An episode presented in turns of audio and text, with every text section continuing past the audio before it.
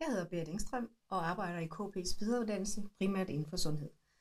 Jeg har været på dagens webinar og vil lige starte med at huske jer på, at øh, det hele optages her, fordi det bliver efterfølgende lagt ud på vores øh, alumne netværk side Ældre og Velfærd. Jeg er meget optaget af at styrke de øh, sundhedsprofessionelles kompetencer til at arbejde både rehabiliterende og lindrende i samarbejdet med mennesker med funktionsnedsættelser og øh, livstruende sygdomme. Jeg glæder mig til at møde jer, og til at vi sammen bliver klogere på, hvordan civilsamfund og samskabelse med det offentlige kan være en del af svaret på nogle af vores samfunds udfordringer. Jeg samarbejder blandt andet med Karen Stølle, der står her, om to sundhedsfaglige diplommoduler om palliation. Et, der har fokus, fokus på eksistentielle og åndelige vilkår, og, eller forhold, og et på symptomlindring.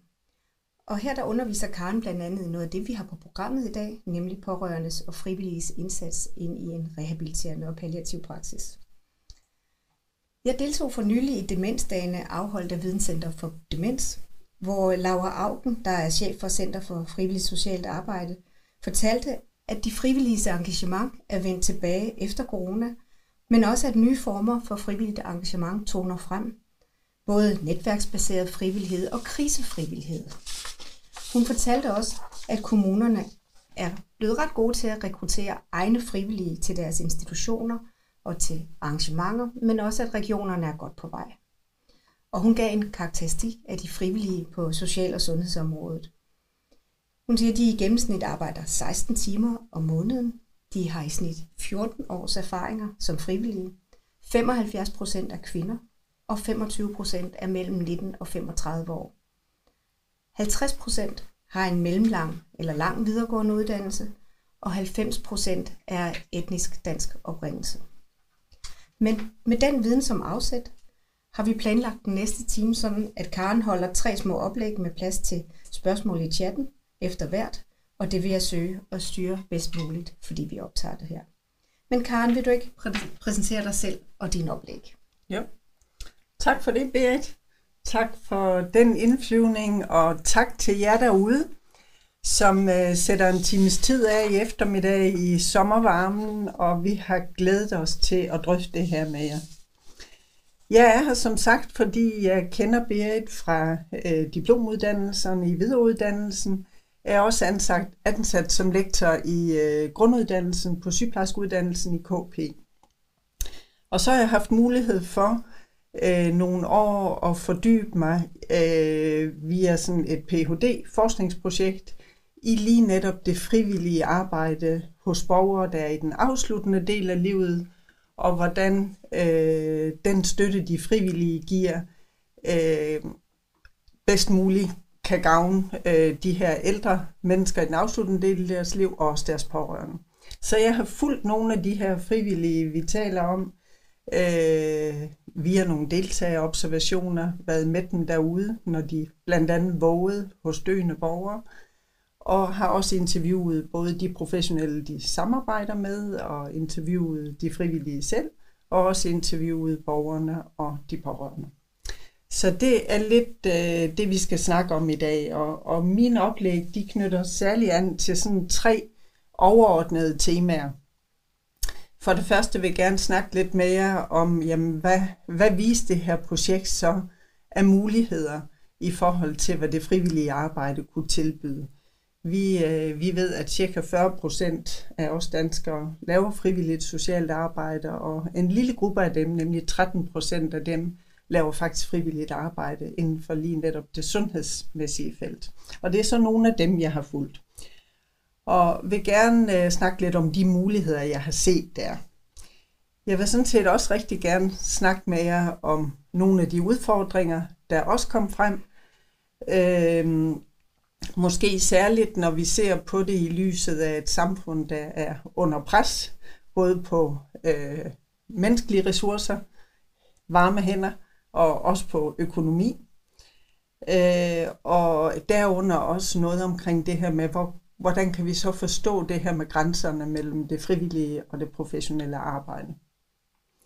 Og afslutningsvis så håber jeg, at vi kommer ligesom omkring det her med, jamen, hvordan kunne vi så sammen tænke omkring fremtidens ældreomsorg, når vi måske i højere grad, end vi har gjort tidligere, kunne indtænke nogle af de her øh, ressourcer og muligheder, der ligger i at samarbejde med frivillige grupper omkring nogle af vores mest sårbare grupper, og heriblandt jo i særdeleshed vores øh, grupper af ældre.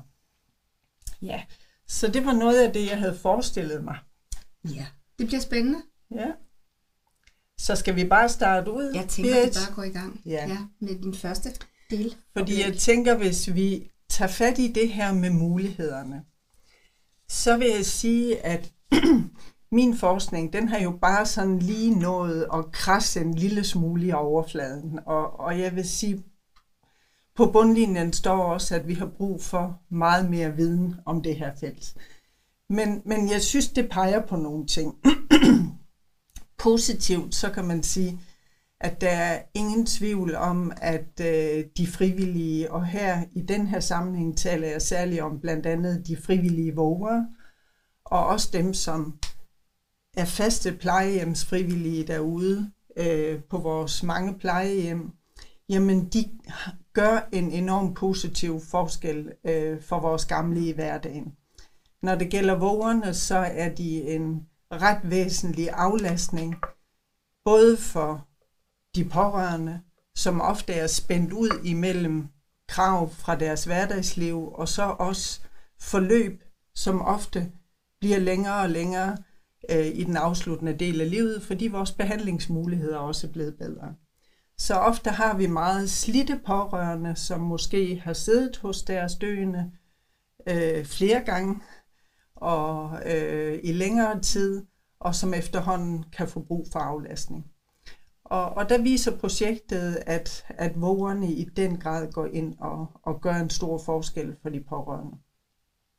Og det betyder så også i næste omgang, at hvis man ser på det sådan i en palliationsoptik, hvor vi jo også tænker, at vores opgave er at, at give støtte til de pårørende og også de efterladte efterfølgende, jamen så øh, får de professionelle her faktisk også en ekstra mulighed, en ekstra handlemulighed, når man kan tilbyde, at der er en våger, der aflaster en periode.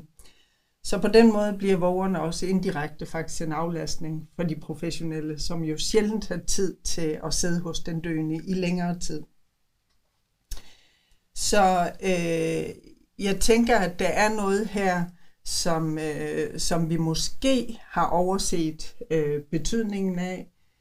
Projektet siger ikke noget om, hvilken betydning det egentlig har for den døende. For dem har jeg ikke kunne interviewe af god grund, fordi de var så langt i deres forløb, så det er jo de pårørende, der gav tilladelse, og, og de øh, professionelle, der havde ansvar for forløbene.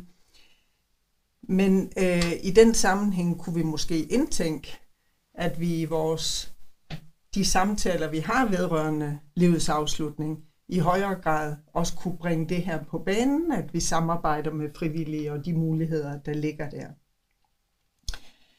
Øhm. I forhold til udfordringerne. Men inden Ja. vi går til udfordringerne, ja. skulle vi så ikke lige se, om der var nogen, der havde øh, nogle øh, spørgsmål eller nogle kommentarer i forhold til øh, udfordringer. For jeg tænkte i hvert fald lige umiddelbart på, at øh, det er jo med til at skabe noget livskvalitet og noget værdighed ind i processen. Sikkert også for borgeren, selvom du ikke har kunnet interviewe den, men i hvert fald for de pårørende, men dermed jo også for, for, for de ansatte. Kan du få lidt mere ud, hvad, det, hvad, er det for nogle be- betydning, øh, det har? Ja. Det har jo den betydning, at, øh, at, at du som pårørende, som en af, af de pårørende, jeg interviewer, siger, at så vidste jeg, at når jeg ikke kunne være der, så var der en anden en, der holdt ham i hånden. Og, øh, og det har stor betydning for rigtig mange pårørende, at de ved, at deres nærtstående øh, ikke ligger alene. Og de ved også godt, at øh, personalet, som er der, og særligt i aften- og nattetimerne, som jo er der, hvor vågerne går ind og aflaster mest, der ved de godt, at der er der begrænsede ressourcer til at kunne Mm. sidde over længere tid. Så øh, som en anden våger udtrykker det, øh, jamen den forskel, jeg gør, er jo netop, at jeg kan blive siddende. Så i forhold til, øh, hvad vi som professionelle kan tilbyde, jamen så kan den frivillige så tilbyde det her nærvær, og det faktisk at blive siddende øh, hos den døende, men jo ikke uden at vide om, at man er støttet af de mm. professionelle og har dem øh, i baghånden, og ved, at man kan kontakte dem, øh, hvis man får brug for det. Og også en forventning til, at de professionelle jo stadigvæk er dem, der har ansvaret for forløbene, og er dem, der aktivt er dem, der går ind og også holder øje med det, som skal holdes øje med set fra et fagligt synspunkt. Så, så når vi snakker om, om vågerstøtten, så er det den medmenneskelige støtte, det er mm. nærværet, og det er det, at man kan blive siddende og ikke skal forlade øh, den døende der, hvor, hvor, øh, hvor han har en forventning om, at det her det er hen imod den afsluttende del af livet. Ja. Når du taler om, om slidte pårørende, så kan det måske også have betydning for deres hvad kan man sige, samvittighed, deres dårlige samvittighed over ikke at kunne være der hele tiden, for det kan man jo ikke. Nej. Øh. Og, og det, det har også betydning. Det er også det, der kommer til udtryk i interviewene, at, øh, at de pårørende simpelthen bliver aflastet, mm. også rent moralsk, men det gælder faktisk også, når jeg interviewer de professionelle, at de også oplever sig aflastet, for de føler, at her skulle jeg egentlig have siddet. Ja. Ikke? Og jeg ville også måske gerne have siddet her. Og, og derfor bliver det også en form for moralsk aflastning, at man ved, at man kan forlade den døende, uden at den døende efterlades alene. Mm. Så, øhm, og i forhold til de pårørende, der er øh, særligt øh, et eksempel, jeg fulgte, hvor, hvor, eller et forløb, jeg fulgte, hvor der var en hustru, der havde haft sin øh, kræftsyge ægtefælde derhjemme over længere tid, og hvor vedkommende var kommet ud og ind af hospitalerne, også ud og ind af aflastningsophold. Mm. Øh, hun var meget slidt. Øh, hun får besked om vågerne igennem en veninde, og ikke af de professionelle, som jo ellers kom faktisk i hjemmet, tror jeg, 8-10 gange i løbet af et døgn. Og spørger så den ansvarlige sygeplejerske, er det okay, at vågerne kommer ind og hjælper mig en gang i ugen? Og det får hun jo så et ja til. Og for hende får det helt afgørende mm. betydning, at hun får et pusterum bare en dag i ugen. En afgørende betydning i forhold til, at hun føler, at hun kan leve op til det løfte, hun har givet sin mand, nemlig at han meget gerne vil have lov at dø mm. derhjemme. Så hun kan sove den ene nat måske?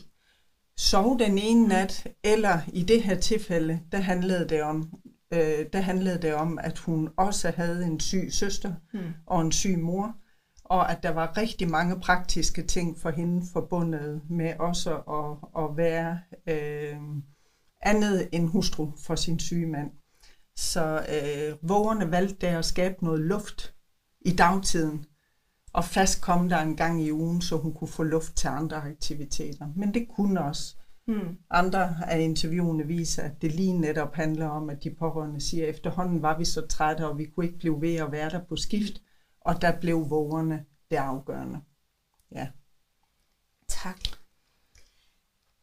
Der er en kommentar her, eller et spørgsmål her fra øh, Natasha, som skriver, at hun skal til at ansætte et hold frivillige, frivillige så hun er nysgerrig på, og, hvad du tænker om, at øh, der kan være godt at have af frivillige ud over vågetjeneste.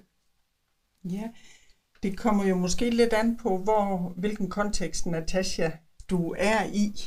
Og nu ved jeg ikke, om du er i en plejehjemskontekst. Har du mulighed for lige at skrive det? Det er på et plejecenter. Det er på et plejecenter. Tak, Natasha. Og tak for spørgsmålet. Ja, jeg tænker, øh, noget af det, der faktisk har overrasket mig virkelig meget i, øh, i projektet og kommer bag på mig, det er de kæmpe ressourcer, der har været forbundet med de der faste plejehjemsfrivillige, som valgte at engagere sig lokalt på et bestemt plejehjem. Det var øh, meget blandede grupper, forstået på den måde, at det både var øh, frivillige, som var tidligere pårørende, til nogle af, af beboerne øh, på plejehjemmet. Og så var der andre grupper af frivillige, som var kommet ind udefra og bare havde lyst til at gøre en forskel for de gamle mm. i vores øh, lokale øh, område. Og jeg vil sige, at projektet peger på, at, at, at der er nogle særlige værdifulde ressourcer, også forbundet med dem, der melder sig som frivillige, som er tidligere pårørende. Fordi de kender den lokale kontekst, de kender personalet, de kender arbejdsgangene og kender øh, jer som personale personligt. Så øh, jeg ser eksempler på, hvor der er nogle af dem, der netop har ansvar for koordinering af det frivillige arbejde, der aktivt er opmærksom på at gå ud og få opsøgt nogle af de her pårørende, mm. når de ellers er klar til det i forlængelse af, at deres øh, ægtefælle eller nærtstående er død på plejehjemmet. Fordi der, der ligger nogle meget værdifulde ressourcer, også for de frivillige selv. Men jeg tænker, Natasha, du kunne måske også øh, være interessant for dig at høre, hvis du har bare et par ord knyttet til, hvad er det motivationen? Altså skal man ikke være lidt opmærksom på, hvad er det for en motivation, den enkelte frivillige har, så man ligesom kan møde øh, den enkelte frivillige på den bedst mulige måde? Jo, og jeg tænker jo også, at det måske netop er derfor, at du, Natasha og andre får i de her år altså timer og særlige opgaver knyttet til lige netop den her øh, rolle som enten frivillig koordinator, eller man kalder det lidt forskellige ting derude. Fordi det er klart, det har stor betydning for de frivillige, at de oplever sig anerkendt og mm. set, og at man kender til den enkeltes øh, kompetencer og ressourcer, så at alle ikke nødvendigvis skal gøre det samme, men kan få lov at gøre det, som man har lyst til at gøre.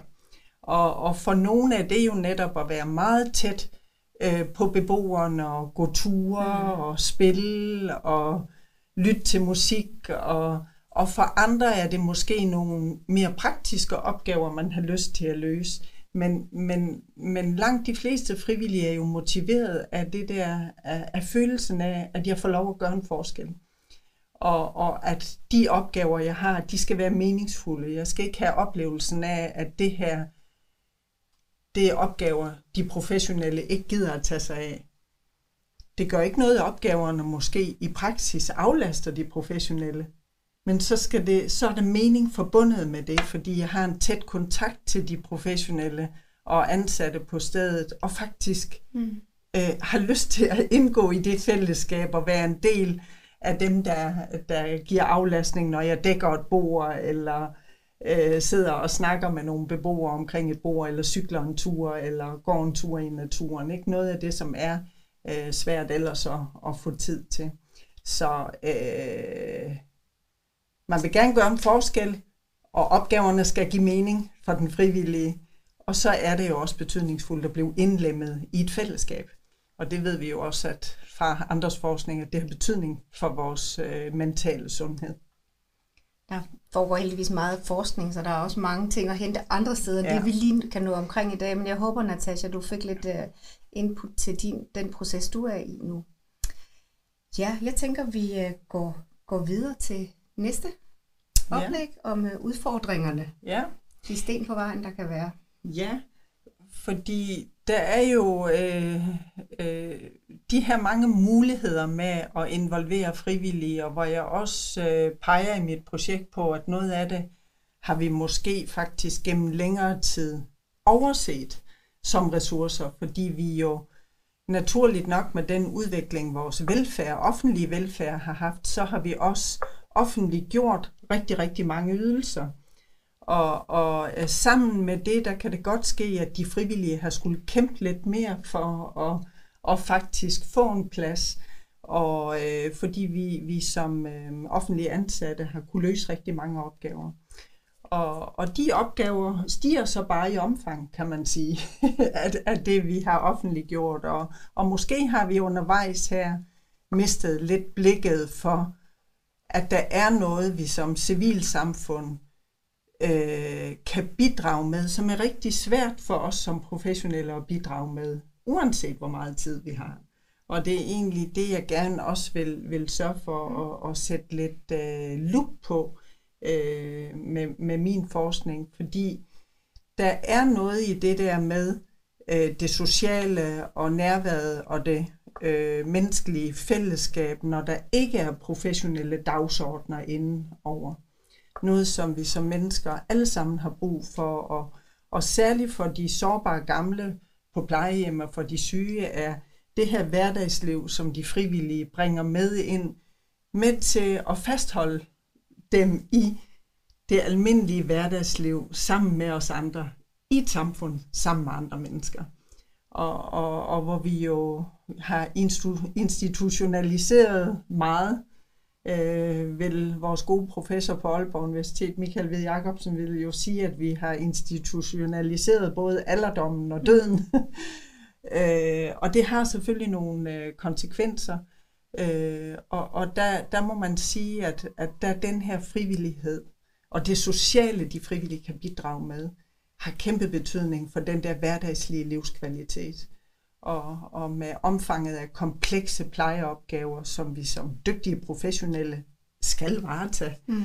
så øh, må vi sige, at, øh, at at tænke de frivillige med ind i et team, som fælles kan løfte den her helhedsorienterede indsats, kunne give meget god mening. Men vil man nu som Natasha, der skal til at ansætte nogen, eller som leder, hvad for nogle udfordringer kunne man så også øh, kunne man tænke i, at uh, man skulle uh, være på forkant med at mm. tænke i? Mm. Vi, vi kunne tage et eksempel, hvis nu vi siger eksempler omkring vågerne, så kan jeg tage noget omkring plejehjemsfrivilligheden bagefter. Uh, vi, Vågerne er afhængige af dygtige professionelle, fagligt dygtige, kompetente professionelle, der både har viden mm. om, hvem de frivillige er, hvad de kan tilbyde, men også viden om det her med, hvor går grænserne mellem det frivillige og professionelle arbejde, hvad skal vi tage os af, og, og hvad kan frivillige tage sig af. Og så er der jo også, øh, øh og så er der udfordringen knyttet til, hvis nogle af, det, de fri, nogle af de frivillige siger det her med, hvis der er stor udskiftning i personalegruppen, så går der ofte noget viden tabt. Mm. Og, og det, den viden, vi i fællesskabet havde oparbejdet omkring samarbejdet, går måske tabt, og så sker det, at man misbruger faktisk de frivilliges tillid, og, og de kan blive sat til opgaver, som de føler sig ikke klædt på ikke, til. Hver, mm. jamen, hverken klædt på til, eller føler det det, de skal. Mm. Og, og der kan det selvfølgelig være svært som frivillig at sige fra. Øh, og, og der synes jeg jo, at vi har en opgave som professionelle at, at, at have den faglighed og den viden med os i rygsækken, som gør, at, at, at det der kan de, være, de kan være trygge ved at involvere sig. Fordi ja. øh, vi ved godt, øh, hvor grænserne går. Så der kunne man måske lave en slags kontrakt eller en slags øh, sådan, ja, samarbejde, øh, samarbejde ja. øh, så man ligesom har defineret ja. grænserne lidt. Jamen man kan sige, at de ja. samarbejdskontrakter er der i princippet, altså fra i hvert fald fra ældresagens mm. og Røde Korsets ja. side, når det gælder vågerne. Og, og alle de frivillige underskriver jo også og bekræfter, at de har øh, tavshedspligt og den slags ting, så det behøver vi ikke bekymre os for.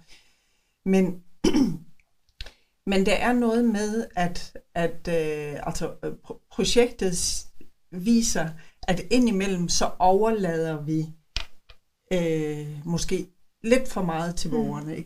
Et helt konkret eksempel kunne være det her med, at, øh, at når der først er en våger, at man så... Jeg har eksempler, hvor jeg så ser, at de professionelle i løbet af aften- og nattetimerne kigger ind meget sjældent, for de tænker, nu er vågeren mm. der og forlader stuen og siger, du ringer bare, hvis der er noget.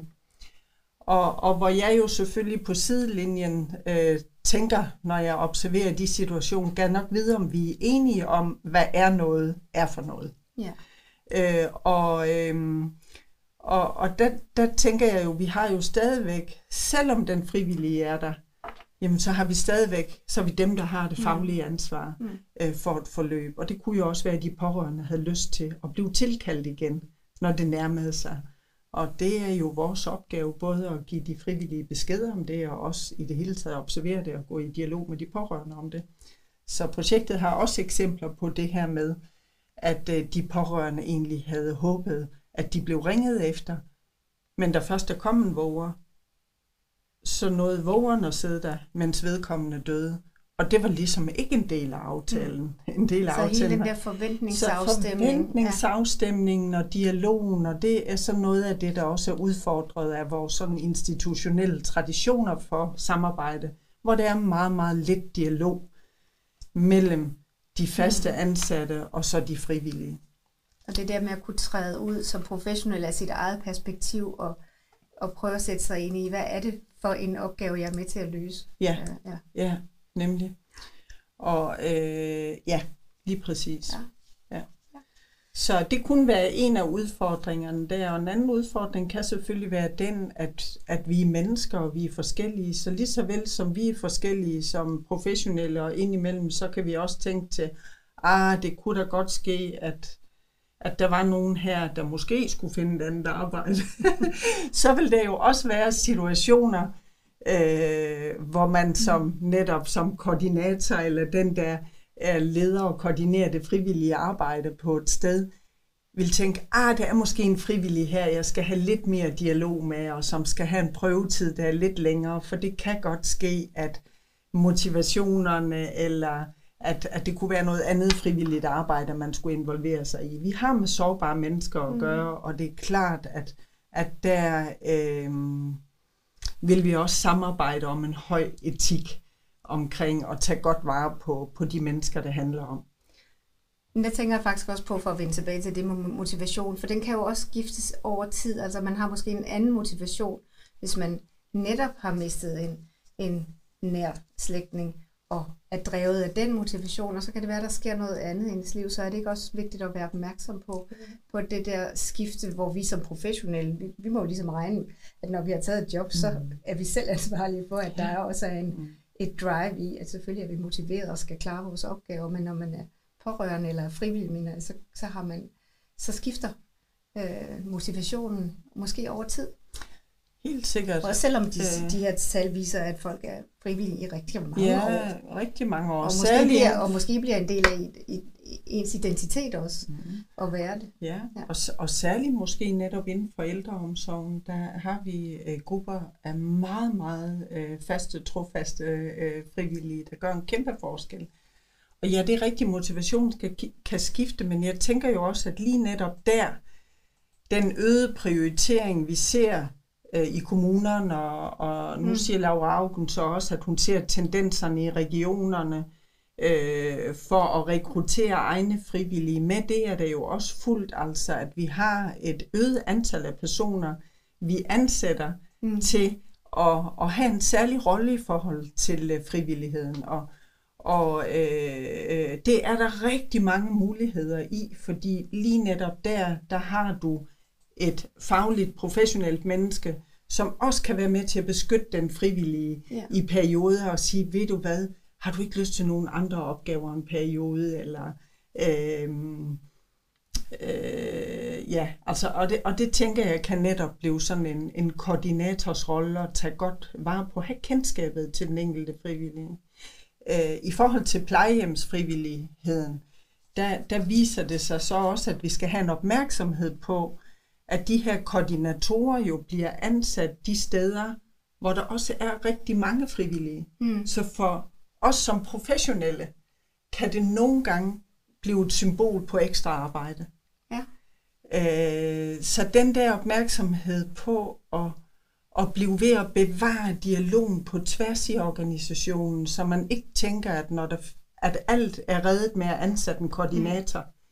Nej, der kræves også ressourcer og kendskab hos de professionelle, hvis det her skal lykkes. For ellers så kommer de professionelle meget nemt til bare at opleve det som en ekstra byrde og et ekstra øh, arbejde, bare som ikke er beskrevet, men der, som ligger der som en, en forventning. Af, så du siger, det er egentlig en slags kompetence også, man skal tilegne sig som professionel ja. og samarbejde med frivillige og kunne se mulighederne i deres øh, i det, de byder ind med? Ja, altså øh, det, det er faktisk en af, en af de øh, store udfordringer, som har overrasket mig mest i projektet, hvor, hvor jeg jo tænkte, at, at øh, det ville vise, at de frivillige manglede viden mm. og kompetencer til at være i det her øh, felt øh, og, og skulle være støttepersoner for mennesker, Ja. øh, som er ekstra sårbare i den afsluttende del af livet. Projektet peger, pilen peger tilbage på os. Og det vil sige mangel på viden om, hvem de frivillige er. Hele sådan den logik, der driver frivilligheden, og hvad kan have betydning for de frivillige i forhold til os som professionelle, for at de skal få lyst til at blive som frivillige. Mm. Og, og der kan vi jo nogle gange, når vi taler om det, så kan man blive i tvivl om, om vi som offentlige ansatte eller politikere tror, at frivillige de er sådan en vare, der kan hives ned fra hylden, når vi lige har brug for den, eller lyst til dem. Og sådan fungerer det altså ikke. Så de skal ikke bare udfylde et tomrum, fordi lige nu, nej. Nej, fordi så tror jeg ikke, vi har den. Mhm. Om ret mange år, så tror jeg, at tallet går sådan der i stedet for.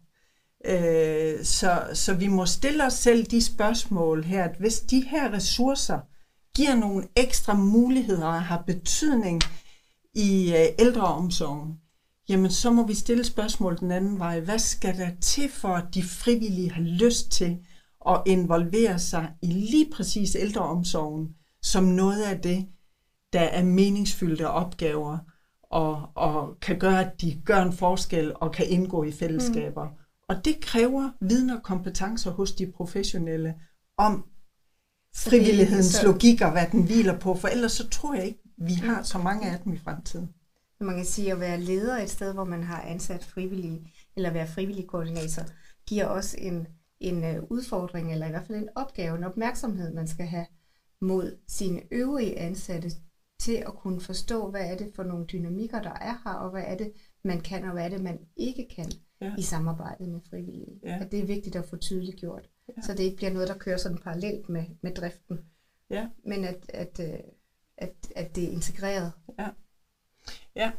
jeg har selv en, øh, en datter, der er sygeplejerske, og en periode har hun arbejdet på et øh, plejehjem i Norge.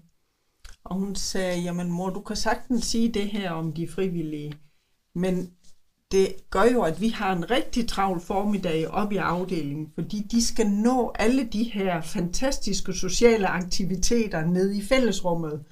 Og det giver faktisk bare ekstra arbejde for os, som i forvejen har travlt.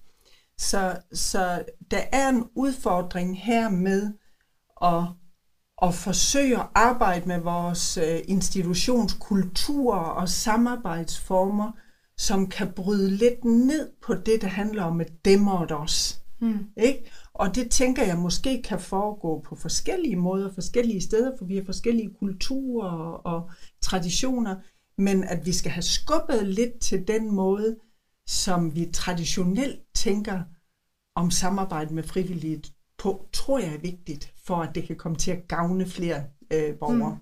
Og måske også tænke det hele døgn ind i, i højere grad. Ja, ja. Øh, flere af de plejehjem, jeg observerer på, de har ingen frivillige i weekenderne, for eksempel. Og det er jo noget af det, borgerne de efterspørger. De efterspørger, ej, det er så stille her i weekenden. Mm. Og så må vi jo spørge os selv, jamen vi kan jo aldrig forlange af de frivillige, at de skal komme i weekenden. Men vi kan jo stille spørgsmål, hvad skulle få dem til at få lyst til at komme her i weekenden? Ikke? Altså vende den anden vej tilbage, for vi kan frivilligt arbejde er jo nogle gange frivilligt. Og, øh, og, øh, og der må vi være ydmyge i forhold til at, at tage imod. Det, som de her frivillige, de velvilligt stiller til rådighed, og også tænker os godt om, hvordan vores institutionelle rammer og traditioner er med til henholdsvis måske at fremme samarbejdet, og også nogle gange mm. måske lukke det ned. Ja. Så man skal være opmærksom på både det, der kan bruges, men også, at når det ikke dur, så skal man også have, hvad kan man sige, modet til at, og på en ordentlig måde at få afsluttet et samarbejde. Mm. Ja. Mm. Ja. Ja. Der er ikke kommet nogen spørgsmål eller kommentarer ud fra, fra jer, der deltager her, så jeg tænker, at øh, vi kan stille og roligt drible videre til din Ja. tredje lille oplæg. Ja. Øh, mindre der du lige er kommet i tanke om noget nej, omkring udfordringen. Nej, jeg tænker, I må, I må meget gerne derude øh, komme med spørgsmål, eller komme med dilemmaer eller eksempler, I har stået i i jeres praksis, som I tænker, vi kunne drøfte og, og hjælpe hinanden med at, at gå i dialog Mhm. om, fordi vi der står her, vi, vi har jo ikke nogen, nogen løsning på det her, men vi har, øh, jeg har med mit projekt krasset lidt i, i overfladen af det her, og har selvfølgelig samarbejdet øh, med, med rigtig mange, der har forsket i det her internationalt, og som også har en stærkere tradition, end, end vi mm. har i en dansk sammenhæng. Og, og der, der har vi jo noget at arbejde med, fordi vi, vi er nået, hvad kan jeg sige, vi er først rigtig begyndt for alvor at have stor opmærksomhed på det, måske de seneste 10 år inden for ældreomsorg. Mm. Vi har mere sådan måske taget det lidt som en selvfølge, at de var der, de der frivillige. Og at opmærksomheden så kommer samtidig med, at der er pres på både økonomi og varme hænder, gør jo, at det er snublende nært at tænke politiske spareøvelser mm. og opgaveglidning ja. og alt det her. Og, og der tror jeg, at vi må hjælpe hinanden med at holde fokus på, hvad gavner de sårbare gamle. Mm. Ikke? Så vi ved, at de har brug for dygtige fagprofessionelle. Ja. og at kompleksiteten kun er øget, og at øh, vi heller ikke er nået i mål med hensyn til de kompetencer, vi forventer skal være i en kommunal praksis på det her felt. Det ved vi. Øh, men men øh, vi må samtidig være opmærksom på, at, øh, at fordi vi ikke kan gennemskue det lige nu, hvad det er hvad, så er det ikke det samme som, at vi ikke skal forsøge at mm. gå nogle skridt her, som vi kun har haft overset øh, i den offentlige velfærd. Så der er nogle samarbejdsmåder, tror jeg, mm. som, øh, som vi skal hjælpe hinanden med de kommende år og, og arbejde med at forbedre. Og du, spurgte, du sagde på et tidspunkt, øh, at det var vigtigt, at de frivillige bliver en del af fællesskabet. Øh, nu gør man der en kommentar også her om, at øh, om man har, og du har nogle idéer om, hvordan man bedst både finder de frivillige, og om de har behov for et fællesskab kun for frivillige. Så det taler der ind, ind, ind i rekruttering. Ja, og hvis vi lige vender tilbage til ja. de tal, jeg havde fra Laura Augen fra ja. Center for Frivilligt Socialt Arbejde, ja. som pegede på, at, øh, at der var nogle bestemte grupper. Mm. Så der måske er et rekrutteringspotentiale for, for grupper, der ikke lige var nævnt her. Ja, ja. Altså det, det er et er rigtig godt spørgsmål. Og, og generelt inden for det her med øh, frivilligt socialt arbejde, der er det jo noget, vi er optaget af i de her år, når det handler om i forlængelse af hele pandemien, mm. så er vi jo lykkelige for, at det ser ud til, at faktisk frivilligheden er på vej tilbage. Hvis vi tager et eksempel som vågetjenesterne, så regner ældresagen og Røde Kors med, at de er op på det samme antal inden udgangen af 2023, som de var før pandemien. For det er klart, at de frivillige blev jo udelukket mm. fra vores institutioner på grund af pandemien, og, og, øh, og det fik nogle alvorlige følger, fordi de fandt jo netop ind i andre fællesskaber og, og måske anden type frivilligt arbejde. Så der skal vi måske også tænke os godt om til næste, næste gang, vi får en så alvorlig krise, ja. hvordan vi lige håndterer det der. Men sagen er i hvert fald, at at øh, vi har cirka 2.400 våger faktisk i det her land, bare i de to vågetjenester ja. der. Og de er altså på vej tilbage igen, og det, det er jo øh, et godt bud. Det vi også ser, det er, at der er måske et meget, tror jeg, øh, øh, overset potentiale blandt øh, mennesker af anden etnisk baggrund mm. end den danske etniske baggrund. Vi ved, at 90 procent af dem, der involverer sig i øh, ældreomsorgen, øh, også øh, inden for det sociale område her, jamen de er etnisk danske. Og, og med den befolkningssammensætning, vi har nu, så synes jeg også, vi skal have opmærksomhed på måske, hvordan kunne man øge den form for, eller understøtte den form for diversitet i de frivillige grupper. Ikke? Og så er der et andet fokusområde, som er meget spændende, og som jeg desværre ikke ved nok om endnu, men som jeg er meget optaget af, og det er de unge. Øh, hvordan, når man nu ved noget om, at frivilligheden også med til at skabe mening og værdi i, hverdagslivet, er med til at gør dig til en del, mm. altså det fællesskab, man får igennem frivilligheden, også har betydning for ens egen mentale sundhed, så kunne vi godt have noget øget opmærksomhed på, øh, hvordan vi kunne rekruttere ja. de unge. Og de unge er mere optaget af at løse afgrænsede opgaver, og ikke devote sig i 14 år. Mm. og det betyder, at det må vi jo tage højde for ja. i vores måder at, at tænke om det på. Der er en enkelt øh, ung pige, øh, fuld, fuldtidsarbejde øh, i mit projekt. Hun siger, jeg siger, hvorfor vælger du at komme på plejehjemmet hver uge? Du er 27 år, og du har fuldtidsarbejde. Og hun siger, Karen, det fortæller mit etiske kompas mig. Jeg arbejder i en meget naturvidenskabelig verden med øh, ting, der er naturvidenskabeligt orienteret. Jeg har brug for at være sammen med de her gamle mennesker, for det gør noget ved mit mm. etiske kompas. Og det synes jeg var meget øh, smukt formuleret. Og måske har vi langt flere af de unge mennesker derude, som rent faktisk synes, at det at involvere sig blandt de sårbare gamle kunne gøre noget godt for dem.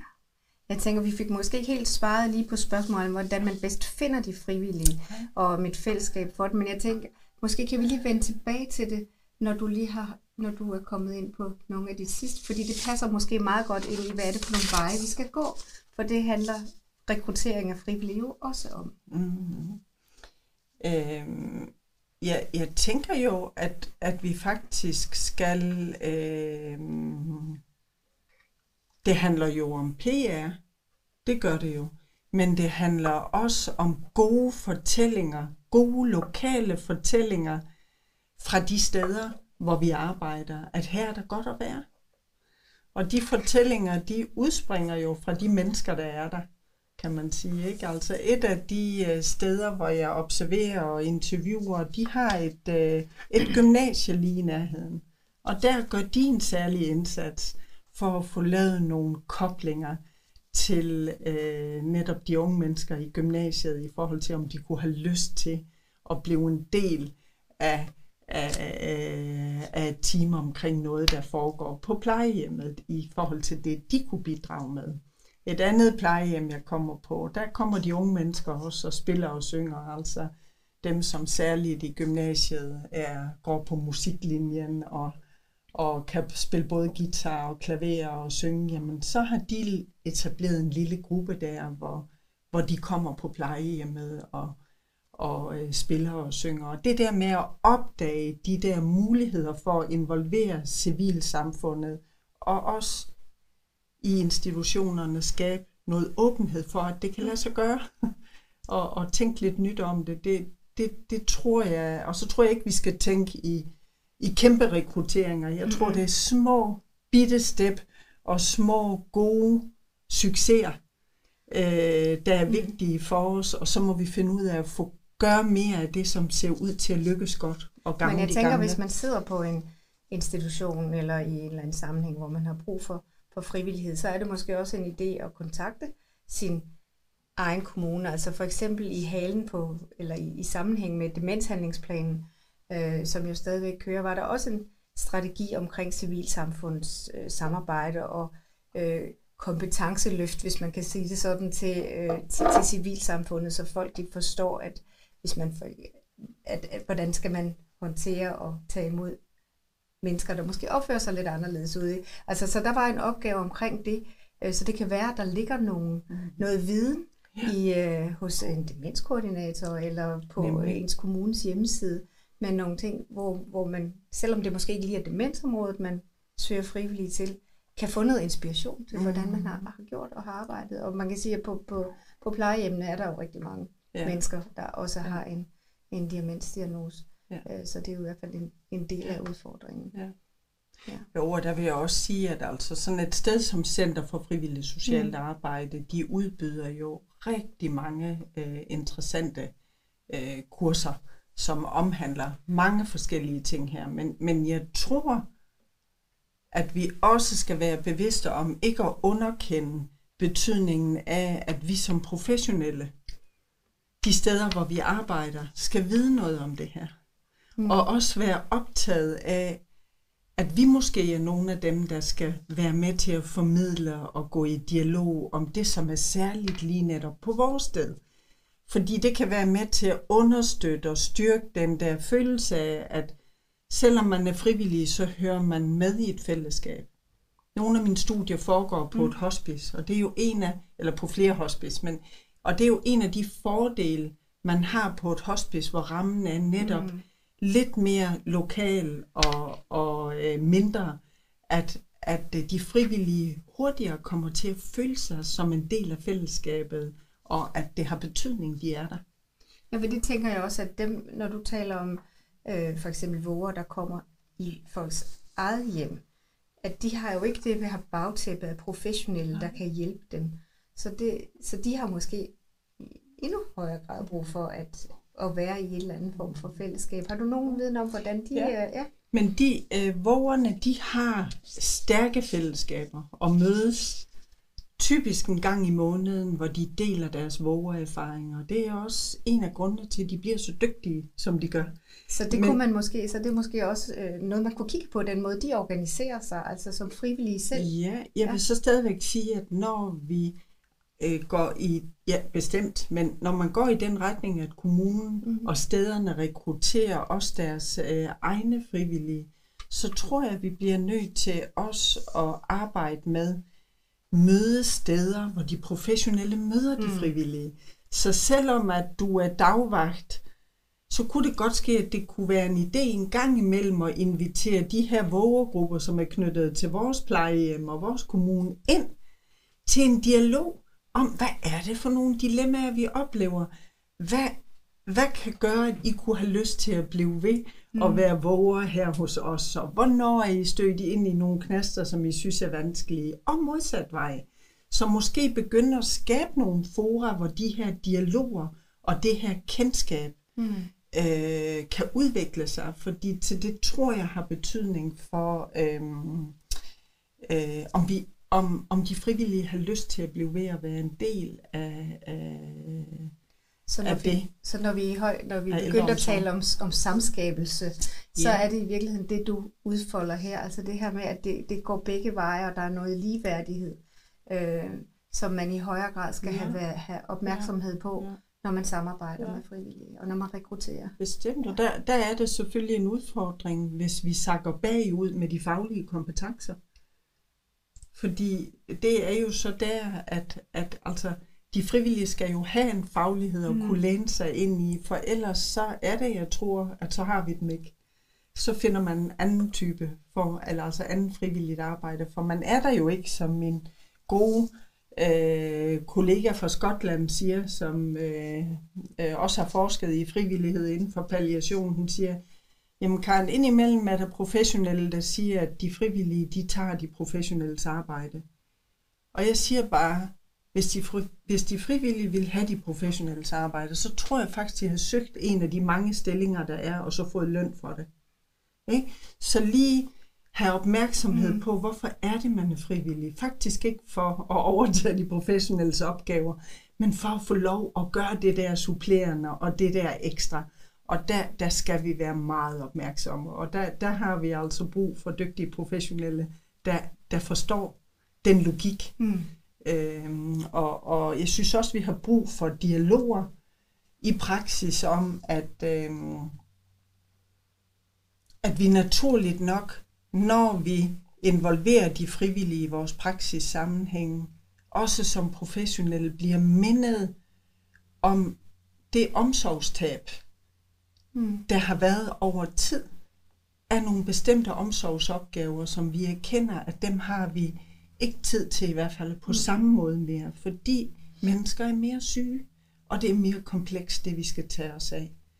Så en tanke om at få udvidet vores team med flere, der samlet kan være med til at løfte en helhedsorienteret indsats, tror jeg også vil kunne give noget tilbage til det, som jeg i projektet kalder lidt en form for, for tab af omsorgsopgaver, vi har mistet. Ikke? Så det bliver en form for, for, for sorg ja. over et, et meningsfuldt øh, omsorgstab. Men det er ikke noget, der i tale sættes ret mm-hmm. meget. Og, og det at gå i dialog om det, og ved, at det måske er dig, der lige præcis er med til at facilitere, at den her frivillige kunne sidde her, så får jeg jo også ejerskab over lige netop det, den samlede omsorg så kunne være med til at give, selvom det ikke lige er mig, der sidder der. Ja.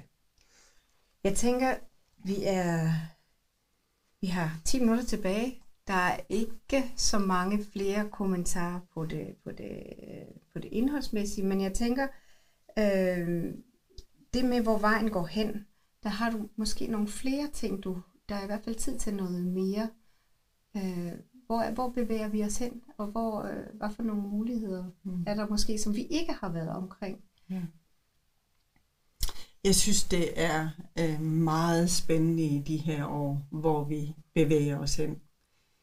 Øh, også netop fordi vi har haft og har det stærke øh, velfærdssamfund, som vi har. Hvordan vi øh,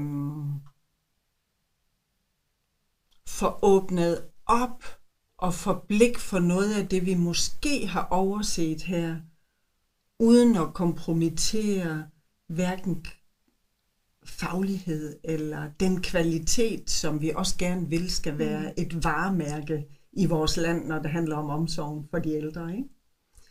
Øh, og, og der tror jeg selvfølgelig, vi bør også lade os inspirere internationalt af, hvordan man, man arbejder med det her med at, at skabe sammenhængskraft i samfundet ved at tro på, at, at netop civilsamfundets ressourcer er en af de værdifulde kilder til at skabe sammenhængskraft og at øh, i et samfund. Og at vi der også må, må prøve at, at få blik for, jamen, men kunne der være nogle andre veje at gå? For eksempel ved at tænke lidt anderledes omkring vores institutionelle traditioner og rammer. Øh, det kan også være, at vi skal til at diskutere det her med, hvad kan frivillige tage sig af, og hvad kan de ikke tage sig af. Mm. Hvor vi jo har været meget sådan øh, skarpe øh, på det ene og det andet. Og der ser man jo i andre lande, at man bevæger sig i andre retninger. Det kunne være, at vi skulle overveje, jamen skal man tilbyde de frivillige noget mere til deres CV? Mm. Ja. Altså for mange af de yngre vil være optaget af netop også at få noget igen på den måde både følelsen af at gøre en forskel, men også få noget til CV'et. Så kunne man tilbyde noget gratis i den sammenhæng, som du fik med dig øh, på dit CV. Ikke? Altså, I et land som Tyskland, der skal de frivillige have 80 timers uddannelse, før de overhovedet må være frivillige inden for det palliative og rehabiliterende felt. Okay. Og, og der har vi jo ikke, vi stiller ikke nogen krav i mm. det her land. Det peger mit projekt heller ikke på, egentlig er nødvendigt kravene kunne være, at man netop for at fastholde motivationen og lysten til at blive, skulle have muligheden for kompetenceudvikling. Men det er jo sådan noget, vi kan, vi kan arbejde med. Og, Helt sikkert, for jeg tænker også, at, at lige nu, der, når, når Natasha spørger til, hvordan gør man, så kommer det jo så også til at ligge meget hos den enkelte institution, ja, eller den enkelte, der er man måske lidt mere alene, hvor hvis man har noget mere formaliseret, mm-hmm. som samfundet tilbyder, eller som man, øh, så, så vil der være øh, måske være lettere at komme i gang. Ja, og samtidig så kan man sige, så er der forskningstendenser i de her år, der peger på, at de frivillige også, der også er en tendens til, at man siger lidt fra over for de store organisationer og den mm. der enorme organiserede, at, at man vil gerne løse opgaver lokalt og i et tættere fællesskab med nogen, øh, og måske en kortere periode. Ja. Og det må vi jo finde ud af at agere i, tænker jeg. Så det er ikke sikkert, at vi skal starte top-down. det kan være, at vi skal se, hvad giver mening lige netop her hos os, og, øh, og hvordan kunne vi udvikle det, og hvis det så lykkes for os, hvordan får vi så mere af det? Ja. Jeg tænker, at det var, at vi er ved at være ved, ved vejs ende, og øh, har du noget, som øh, du lige, som du tænker, ah, det må lige komme med, så har vi lidt tid til det? Altså man kan jo sige, at vi stillede et spørgsmål. Ja. Yeah. Skal frivillige og pårørende nu til at redde ældreplejen? Ældreplejen. Ja. Og nej, det skal de jo ikke. Mm. Men vi skal som sundhedsprofessionelle og sammen i samfundet, i samarbejde med civilsamfundet, finde ud af, hvordan kan vi fortsat få 2 plus 2 til at blive 5. Så vi skal løse opgaverne i fællesskab. Løse opgaverne i højere grad i fællesskab og med borgeren i centrum.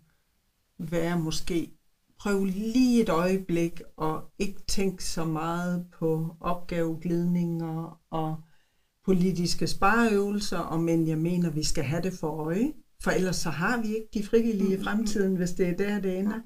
Men prøv med borgeren i fokus og have opmærksomhed på, at hvad kunne reelt gavne de sårbare gamle her? Og så netop stille de spørgsmål tilbage til vores praksiser. Hvad skulle gøre, at de frivillige kunne have lyst til at engagere sig netop hos os og blive hos os? Det synes jeg er et vigtigt spørgsmål. Så med de ord tænker jeg, at vi vil slutte og håber, I har fået noget inspiration til at tænke lidt anderledes. Øh, og lidt måske udfordre rammen lidt for, hvad er det, man tænker med frivillige øh, i det sociale og sundhedsfaglige område. Kunne vi sige, Berit, også, at, at altså... Øh, det kan vi godt. Du må gerne at min afhandling er præsenteret jo i, sådan, i, i det her lille værk her, men at der også er artikler, man kan finde, som ligger derude, som sådan set bare kan downloades øh, fra nettet, og der ligger i det hele taget, hvis man er optaget af det her område, så ligger der rigtig, rigtig meget øh, interessant forskning. Vi gør det, at vi herefter, så sender vi nogle ganske få slides ud, og der vil vi lægge reference også på øh, Karens Ph.D. Frivillighed i palliation, så I ved præcis, hvad det er. Og derinde i den kan I finde yderligere referencer til forskellige litteratur. Så øh, med det vil vi gerne sige tak for i dag. Tak fordi I lyttede med.